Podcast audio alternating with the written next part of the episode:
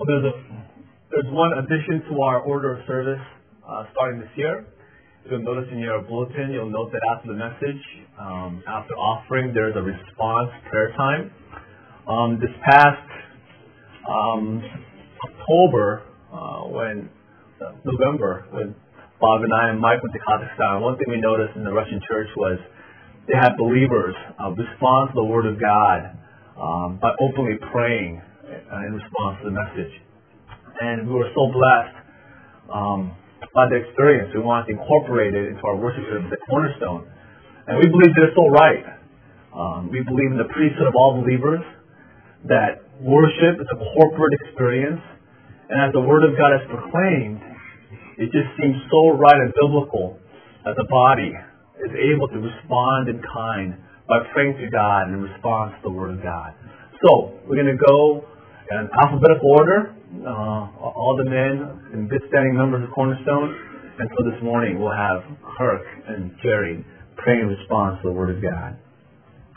Well, we're continuing our four-part series on, on biblical eldership.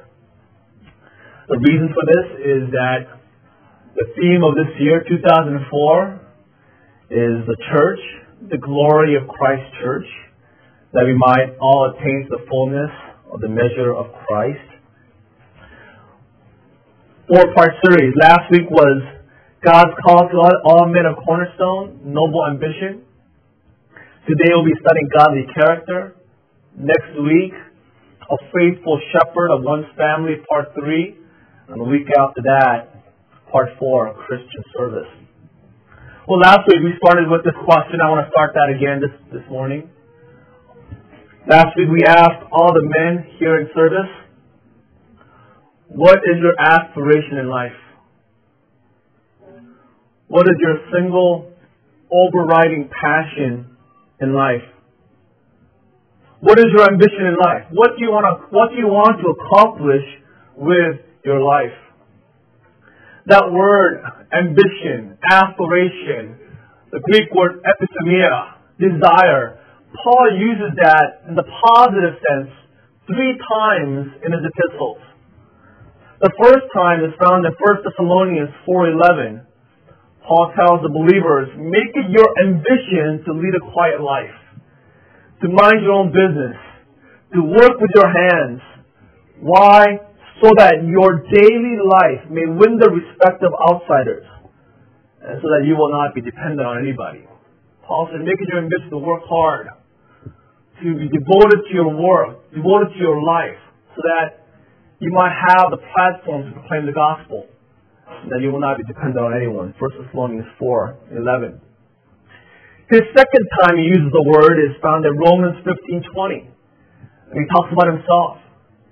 He says his personal ambition in life is to preach the gospel where Christ has not been preached, so that he will not build on anyone else's foundation.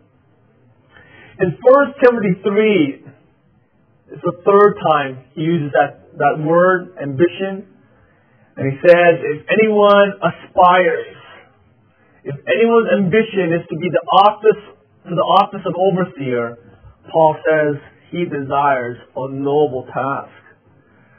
So he's telling us that if you are a man, if you are a Christian, one of your key ambitions in life must be to be an elder of your own church. Paul calls this ambition a noble ambition. It's the Greek word kalos. It is a beautiful aspiration. It is a praiseworthy goal. If you seek as a man to be an elder, a shepherd, a pastor, an overseer of your own church, it's a good thing. It's a praiseworthy thing. It's a beautiful aspiration you're desiring after. Now you might say, James, you know, it sounds a little wrong. It sounds a little, it's kind of twisted. Because it sounds like Paul is calling us to be self-willed. Isn't that, doesn't that disqualify you from being an elder? Shouldn't you seek to be humble and kind of sit in the back and try not to be noticed and not aspire to be a leader in the church? That seems kind of opposite, upside down. How are we to understand this, James? How are we to biblically aspire to the office of an elder? While at the same time, not coveting the office. At the same time, not coveting the position. Well, maybe this illustration will help us. um, read this years ago. I think I shared a couple times as well. A certain man went to a piano recital and um, listened to a master pianist the pianist played beautifully. The audience was mesmerized by his performance. After the performance, the man had a chance to talk to this pianist, and he said to him, I was just blown away by your performance. It's the most beautiful thing I'd ever heard. I would give my life to play like you. And the pianist replied, I did. I gave my life to play like this. It took hours and hours of dedication, discipline, and self-sacrifice. Um, I've lost sleep, went without meals, went, went without creature comforts, countless hours of practice so that I might play in this way. It took my whole life to be a master pianist, and I believe that is what Paul is saying here. All Christian men should have the ambition to be an elder in their church and how can they be an elder? By having these character qualities. Right? You aspire not by giftedness, not by personality, not by buying the office, not by knowledge, not by talent, but by growing in godliness, by growing in character. Does that make sense? It's the idea like and I, I mean, guys understand this. I want to play ball like Jordan. Man, I want to play like him. Great. Then practice like him. Right? Wake up in the morning, all day and all night. Have, you know, don't eat McDonald's. Or don't have In-N-Out burgers. Don't have fries. Don't have milkshakes. It's like, man, I want to be godly like R.C. Sproul. Great. And you know what? You got to pray like him. You got to deny yourself of earthly things. You got to read scripture, read theology, learn Latin, Greek, and Hebrew like him. That's the idea here. Paul says, strive. Make it your ambition, man, to have a high standard. The standard of an elder. And how do you become an elder? Having these character qualities. It's the right focus of how to seek the how to seek the office. It is how to aspire. That it is about, first and foremost, about godly character. The focus is not the office. The focus of this whole passage is on godly character. And so from this point on, starting in verse, verse 2, Paul uses 12 adjectives, 12 qualifications and he draws us a picture of a godly man. Picture of a man that we should aspire after. There are eight positive qualifications and four negative qualifications, four prohibitive qualifications. Now, before we get to each one and consider each one one by one, um, me share with you seven insights about these character qualities of an elder. Seven truths. Um, that God would choose these 12 reveals to us seven things about a godly man, about the office of the elder. First insight about the qualities is that they are all marks of spiritual maturity. All of them are marks of spiritual maturity. These qualifications are attitudes. Attitudes that are present in all mature believers. These qualities mark the man. They set him apart. It is God's way of saying, this is what mature Christianity looks like. You will notice in all these qualities, doesn't have things like pious or praise loudly or read, read a lot of books, or has a lot of education, or has a likable personality, or is very dynamic. Those things aren't mentioned in, in, in these qualities. God is outlining what it means to be spiritually mature. Practices that are present in all mature believers. They mark the man or woman who has grown in Christ and has genuinely experienced the life-changing power of the Lord. They are clear signals, if you will, that this man has in private and public arenas of his life that he has entrusted himself to God's Word, that he has obeyed God's Word and has accordingly borne fruit. God is telling us foremost that the men who will lead God's church must be holy men, men of impeccable standard. Marks of spiritual maturity. These are qualities that are not innate in any man. No man is born above reproach. No man is born temperate, self-controlled, right? You know, wise, gentle. No one is born with these things. They are qualities that are brought about by year in and year out of careful and disciplined living. Only those who are spiritually mature will possess these qualities. First insight.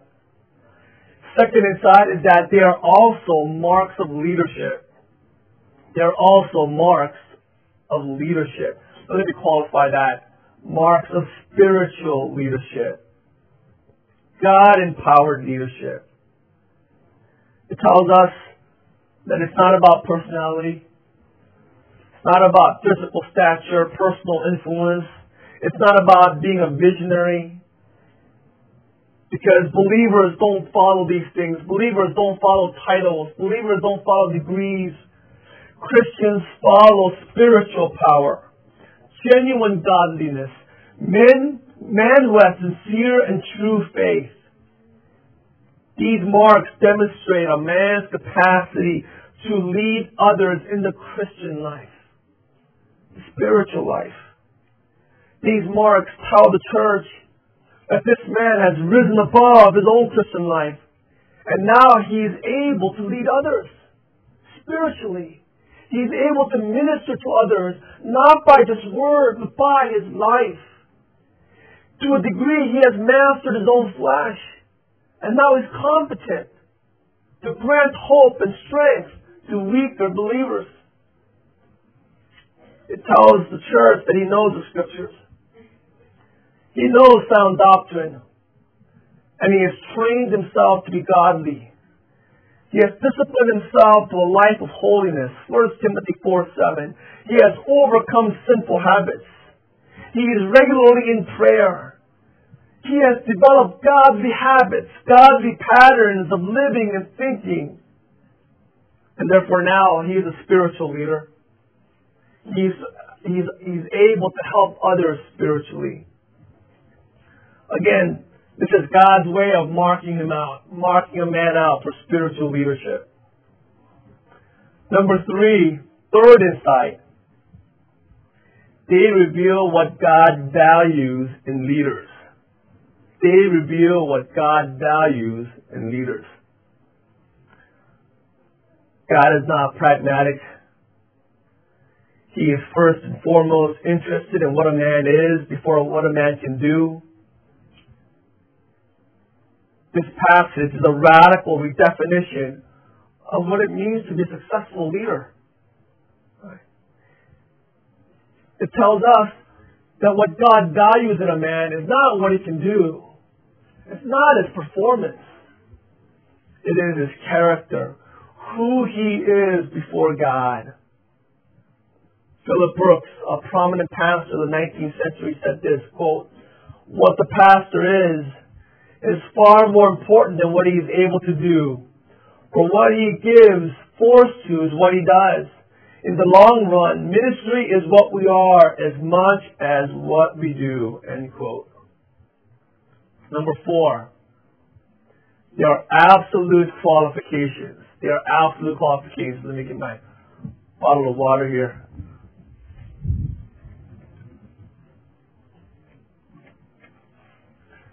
Look, look with me in verse 2.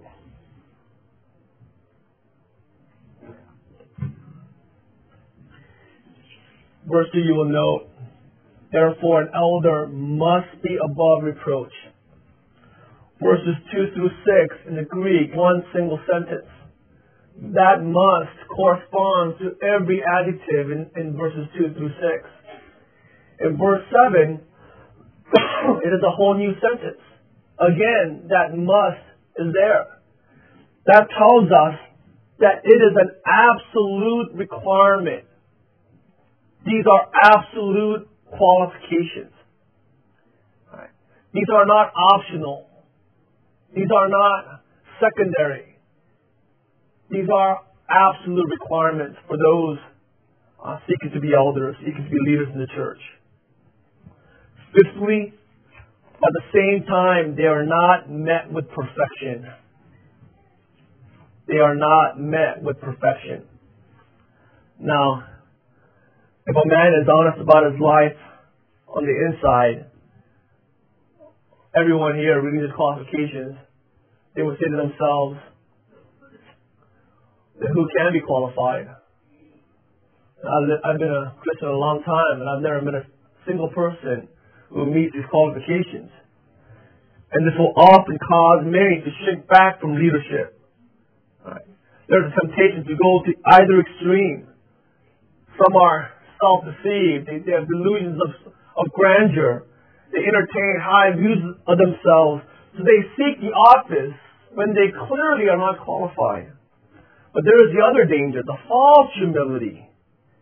They're so obsessed with their own imperfections they have such a low view themselves, such a false view of others, that they see themselves completely unfit for service.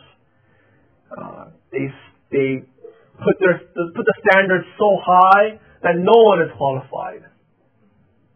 It is a standard that is even above Scripture. In their pride, they have put standards even above the Word of God itself. Now, it is helpful, it's very helpful for us to realize that every one of the qualifications listed here in 1 Timothy 3 is a degree qualification. The degree qualification, except for one, husband of one wife. Except for that singular qualification, every single one is a degree qualification. And what does that mean? Well, let me explain this. Um, my wife stayed with me a few years ago, um, Mr. Rex Morgia and myself and my wife Serena had the opportunity um, to go to the East Coast to minister at a college retreat. And the host of the retreat uh, introduced all of us, to the students, and introduced me as James Shin, the pastor of Cornerstone Bible Church, you know, and so on and so forth. And then he introduced Rex, and he introduced him as the cool guy. And I was like, hey, how come you say I'm the cool guy? Right? Just because I don't have sideburns and wear baggy clothes and sing with a deep voice, I'm not cool, right? But when you're when someone's described as a cool guy, you know, that's a degree term, right? I'm sure they could see me as cool, but I'm not as cool as Rex. Right? Rex is cooler than me, right? That's a degree description. Or someone says, "Wow, you're smart." Well, you know, that's, that's a degree. You're smarter than me, or you're smarter than the next guy or you're athletic, or you're strong. Those are all degree descriptions, right? What's a non-degree description? You're a man, right? Or, you know, Sophie's pregnant. That's not degrees. He is or she isn't, right? Or are you a Christian or not? You either are a Christian or you're not a Christian. Well, all the qualifications here are degree uh, qualifications, being proportional. So yes, they are absolute, but at the same time, the, the issue is relative to the church. And in proportional measure, are you growing in them? Right? That's what God is interested in. There is no minimal standard of absolute because they are all degreed. Number six. These are all perceived characteristics. These are all perceived characteristics. And think with me for a moment. Character is not defined by oneself, right? I can't say I am a temperate man. I can't tell you I'm above reproach. I can't tell you I'm a, I'm a my heart is towards my wife alone. I can't tell you I'm self-controlled. Character is much like reputation. That's why in verse 7, he says he must be well thought of outsiders, have a good reputation of outsiders. The same thing, he must have a reputation of godliness within the church as well as outside. So these are all perceived characteristics. Only God knows the true character of a man because God is the heart searcher. But us, we don't know a man's heart. All we can go on is their behavior, their attitude, and the perception of those that are near them. So, in the life of the church, whose views do we consider? Right? When we have a man we consider for an elder or a leader in the church, right? Whose views do we consider? If you're a man, who should be important to you? Whose opinions, whose views should be important to you? Three categories. The first opinion, first view that we should consider, that you should consider as well, is family. It's family, those that are dearest and nearest to you. Pastor MacArthur wrote this quote, if you want to know whether a man lives an exemplary life, whether he is consistent, whether he can teach and model the truth, whether he can lead people to salvation, to holiness, and to serve God, then look at the most intimate relationships in his life and see if he can do it there. Look at his family, and you will find the people who know him best, who scrutinize him most closely. Ask them about the kind of man he is. End quote. John Bunyan's book, in his book Pilgrim's Progress, there's a man named Talkative, and uh, the Christian describes him as saint abroad, but devil at home. So how can you know your true character, who you really are? Ask the people at home. Right? I challenge you, if you are serious about your faith, ask dangerous questions to your family members. Go home and ask your parents. Ask your parents. Go home and ask your brother, ask your sister, go home and ask your husband this or ask your wife this about your own character. Ask them to go down this list and call them on any point that you're lacking. Right? Ask him, is my Christianity true? Am I serious about my faith? Ask them, what sin in my life am I blind to? Ask them, what do I do that brings reproach to Christ and to the gospel?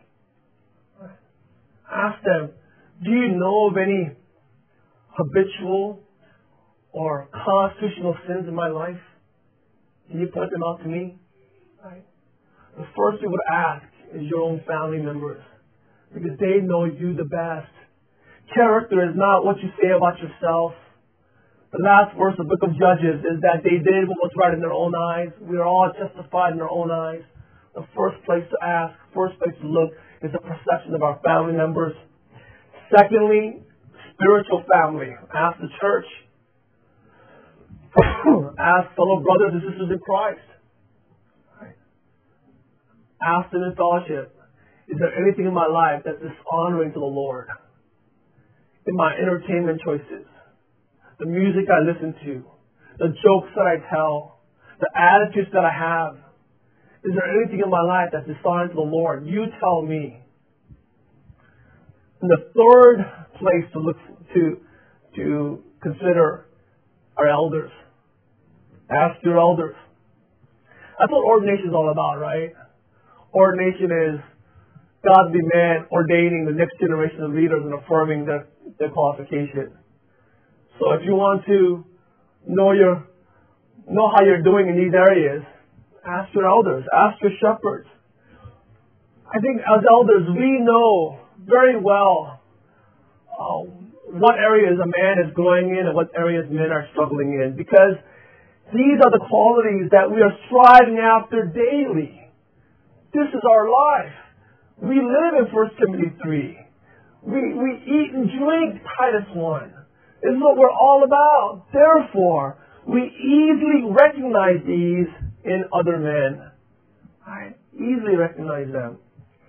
You know, a few years ago, there was a gal, she graduated from a, a, a piano recital college, or she had a recital for all her friends. So they invited my wife and I, so we went. What do I know about classical music and, you know, piano recitals? And she was playing for like an hour and a half, and I was pretty impressed. But I could not tell if she made any mistakes. I could not tell if she messed up or she wrong beat, wrong tune. She could have played anything, and I would have had no idea because what do I know about piano recitals, right?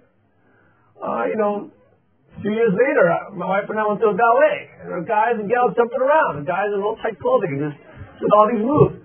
And if they made a mistake, if they jumped on a wrong beat or they were doing it wrong, I had no idea because what do I know about ballet?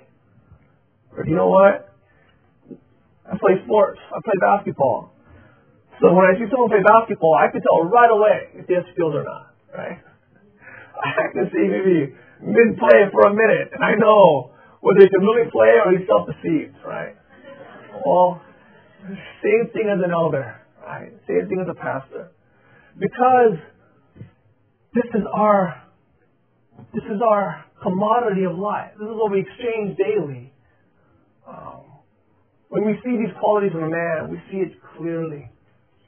So these are perceived characteristics. Where do you go to see where you're at? You don't ask yourself. You ask your family. You ask all our brothers and sisters in Christ. And you ask the elders. And the final one. These qualifications are goals. They are targets for all Christians, men and women alike. These aren't the goals just for pastors and elders.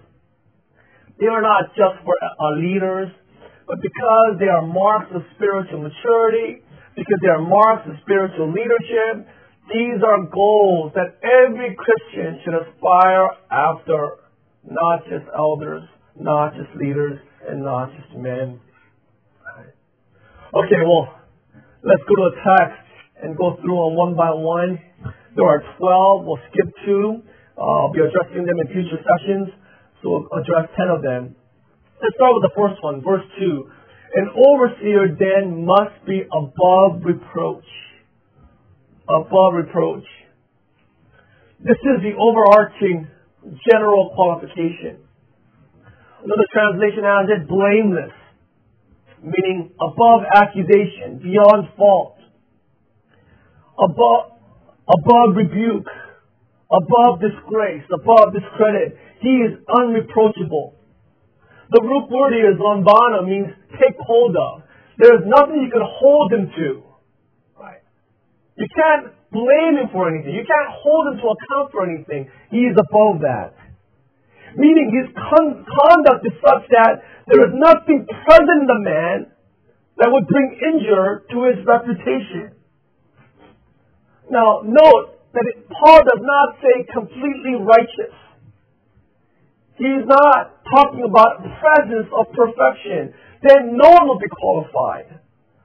But he's talking about an absence of a significant flaw in his life and in his character. he cannot be blamed. He cannot be held to an account. Right? He's not intentionally sinning, overtly sinning. Right? He is striving for righteousness, and like all men, he is falling short. But come on. You can't blame him for falling short because we all fall short. It does mean that his life is not marked by some sin, some vice, some evil, some habit, some attitude. But he's above that. He is beyond accusation. That is awesome, isn't it? That that's the first qualification. It's not pointing to his personality. It's not about introvert or extrovert. It's not whether he's charismatic personality or not, or his gifts or abilities or his intelligence. No. The first is his moral quality of being above reproach. The second one is the husband of one wife. The Greek construction is one woman man. We're actually going to study this next week, so we'll move on to the third one. The third one is very important. It means sober minded. Sober minded. Um, another word that is used by other translators is temperate. Temperate. Um, the literal rendering in the Greek is without wine. Without wine. It's pointing to his um, emotions here, I think. Right? It, it alludes to a man's emotional approach to life. He is not swayed to the extremes in his emotions like someone who is under the influence of wine. When someone who is influenced by wine, he, he is really giddy, and then he's depressed. And he swings back and forth because the influence of wine. Well, not the godly man. His attitude, his emotions is stable. It's consistent. He is balanced the joys and storms of life. Through the good and the bad, he is temperate from extremes. He is balanced. So in a statement, I would say that a leader, a godly man is not moody. Right? A godly man is not a moody person. He has control over his own heart, his own emotions. He doesn't allow petty little things to affect his heart. Get him all down or small joys get him all happy and excited. Right? A godly man is not easily irritated, not easily bothered, easily angered. He doesn't snap at insignificant distractions or difficulties. Right? He's not the kind of man where his family is walking on eggshells because his emotions are so brittle. His friends have to be careful of what they say, how they treat him because he is so sensitive. No, he is temperate. He soaks it all in. He is even keeled. He is balanced. Right? Man, much like Job, through all the trials and tribulations, he soaks it all in and he responds with moderation in his heart. Knowing that God is sovereign, his emotions aren't dependent on circumstances, but on the changeless God. See, that's a vice of youth, right? Youth, with young people, we're, we tend to respond emotionally. We tend to react just with emotions, but not a godly man. Fourth qualification, fourth description is self-controlled. self-controlled. Here's the balance. Um, temperate points to the emotions the Greek word here is sophron. It points to the mind. Wisdom, self-controlled in mind. It speaks of being clear-minded, of understanding priorities. It points to wisdom, making right decisions. It means a godly man is one who thinks clearly. He possesses the inner strength to refrain from any excess and to understand the priorities of the life of the believer and to make sensible, sound decisions. It is a man who is serious about spiritual things. He is not rash in judgment, but he's thoughtful. He is earnest. He is cautious. The best way I understand it is, you know, he, he has street smarts, right? He knows how to deal with people. He knows how to go to a used car dealership and deal with a used car deal, you know, salesman. At the same time, you can deal with, you know, uh, men who are older, women who are older. He knows how to deal with young people. He knows how to go go to the street and make wise decisions in life at home as well. He has street smarts. Right? It's not about intelligence, not about IQ, not about degrees. He is sophron. He has wisdom Right? fifth, fifth description is that he is respectable. Respectable. The Greek word is really interesting here. It's the Greek word kosmios, where we get the word cosmos, which means orderly. Opposite of chaos. So a godly man's life, his life is ordered. everything is in its place. Right? Everything. His church life is in its place. His business life is in its place. His friendships are in order. Relationships with his wife, his children are in order. Right? His work, right? His hobbies, entertainment choices, they're all in order. Right? Because his life is so ordered, he commands respect. Men around him, they can't hold it back. They have to just give him respect. Because he, he's got his ducks in his row, right? In a, in a row. Right? His family, his children just have to give him respect. Because his life is so ordered. Ministry is no place for a man whose life is chaotic. Whose life is not ordered. We'll talk about this more next week, but the first place to order your life is, is your life and then ministry. The sixth description is hospitable. It is a virtue repeatedly commanded in the scriptures. Romans 12:13. Practice hospitality. Share with God's people who are in need. Hebrews 13:2. Do not forget to entertain strangers. 1 Peter 4:9. Offer hospitality without grumbling. It is a compound word in the Greek. It means a lover of strangers. Literally means that you love foreigners. You love people that are different from you, that are strangers, that are foreign to you. Hospitality. The seventh description is able to teach. We'll study that in two weeks. Was number eight. He is not a drunkard. A simple one there, right? The issue here is not abstinence. No. It's it's not doesn't say never drinks alcohol, but he's not a drunkard. He's not a, he's not addicted to alcohol. He's not literally near alcohol all the time. Right? He's not a lover of, of, of wine. Number nine, he's not violent. Not violent literally means he's not a striker. He's not given to blows. It, it speaks of a man who is there's a man, men who are always ready for a fight, right? I mean, they, they, they exert influence by violence. You know, like um, Coach Bobby Knight, right? How does he coach? By intimidation, right? By, by physical or emotional or verbal uh, intimidation, right? No, a godly man does not settle dispute with blows. He reacts to difficult situations with gentleness, with calm, with temperance. Right? It is important that men are men are this way. It is important that leaders of the church are this way, because as elders we get into some heated situations. I, mean, I know I do. I know I get into some, you know, real intense situations where I have to confront sin. I have to uh, bring peace and among a couple that are, that are fighting. Uh, I have to get into situations where I have to enact discipline, uh, personal attacks. I mean, it gets really intense.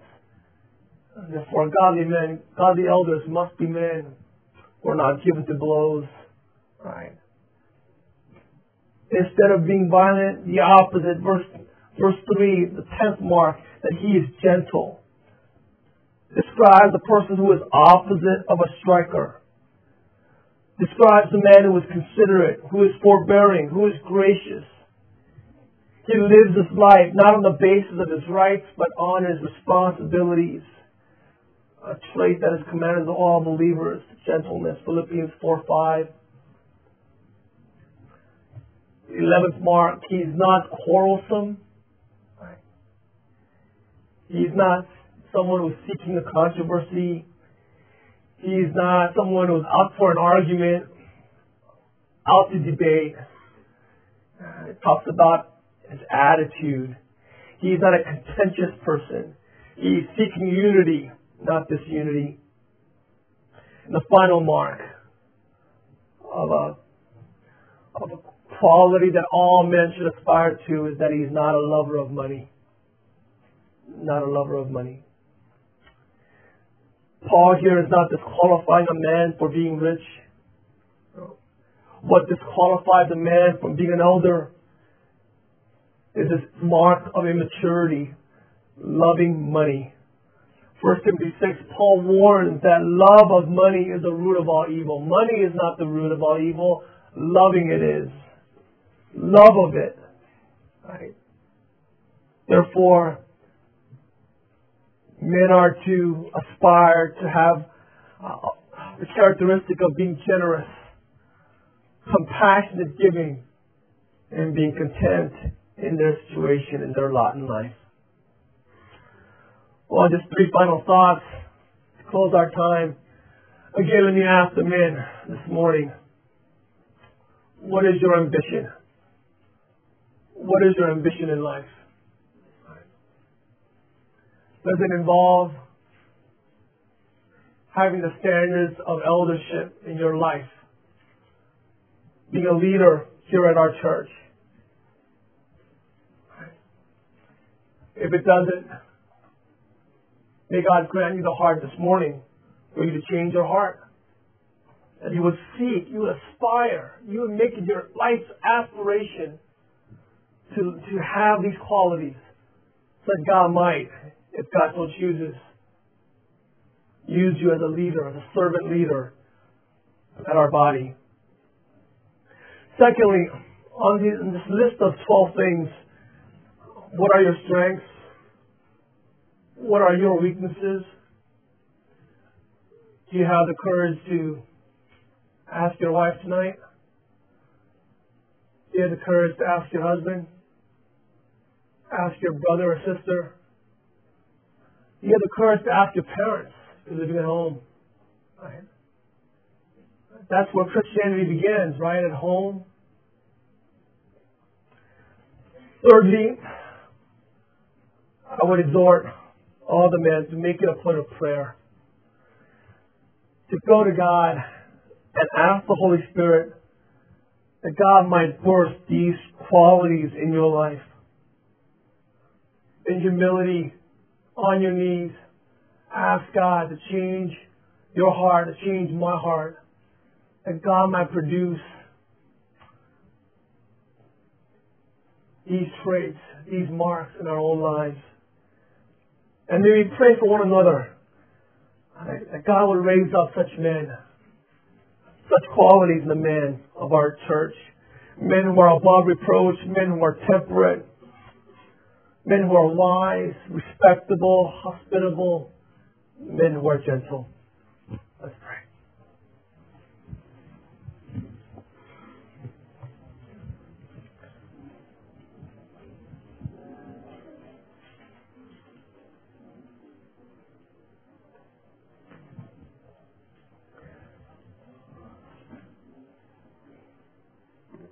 Our Holy Father. We are truly humbled um, at the responsibility you've given us. Lord, who will shepherd and lead our church? Who will care and feed for her? Lord, you've committed this responsibility to us as men to be the guardians to be the protectors, to be the shepherds of our flock. And as we consider these qualities, Lord, um, we fall so short. It is, it is, it is quite humbling to consider where we are and how far more we still have yet to go. But God, we have only one resource available to us, and that is one of prayer. Lord, the Bible says that you are on our side. The Bible teaches us that you've given us the Holy Spirit. The Bible promises us that, that the Holy Spirit is actively working in us. That as we abide in you, you will bear in us fruit that will bring glory to you. So Lord, as as men of the church, we offer up to you um, the most sincere prayer that we can muster up. Lord, we need your help. We need your assistance. Lord, we need your power. That the elders of our church and, as, and the men of our church, Lord, that we need to grow in these areas and that you would grow these areas in us. By ourselves, Lord, we are helpless and there is no hope. But in Christ, Lord, ah, we know that ah, what you have promised you will do. So, Lord, we ah, commit ourselves to your promises. We entrust ourselves to you in prayer. We humbly pray that you would raise godly men in our midst this year.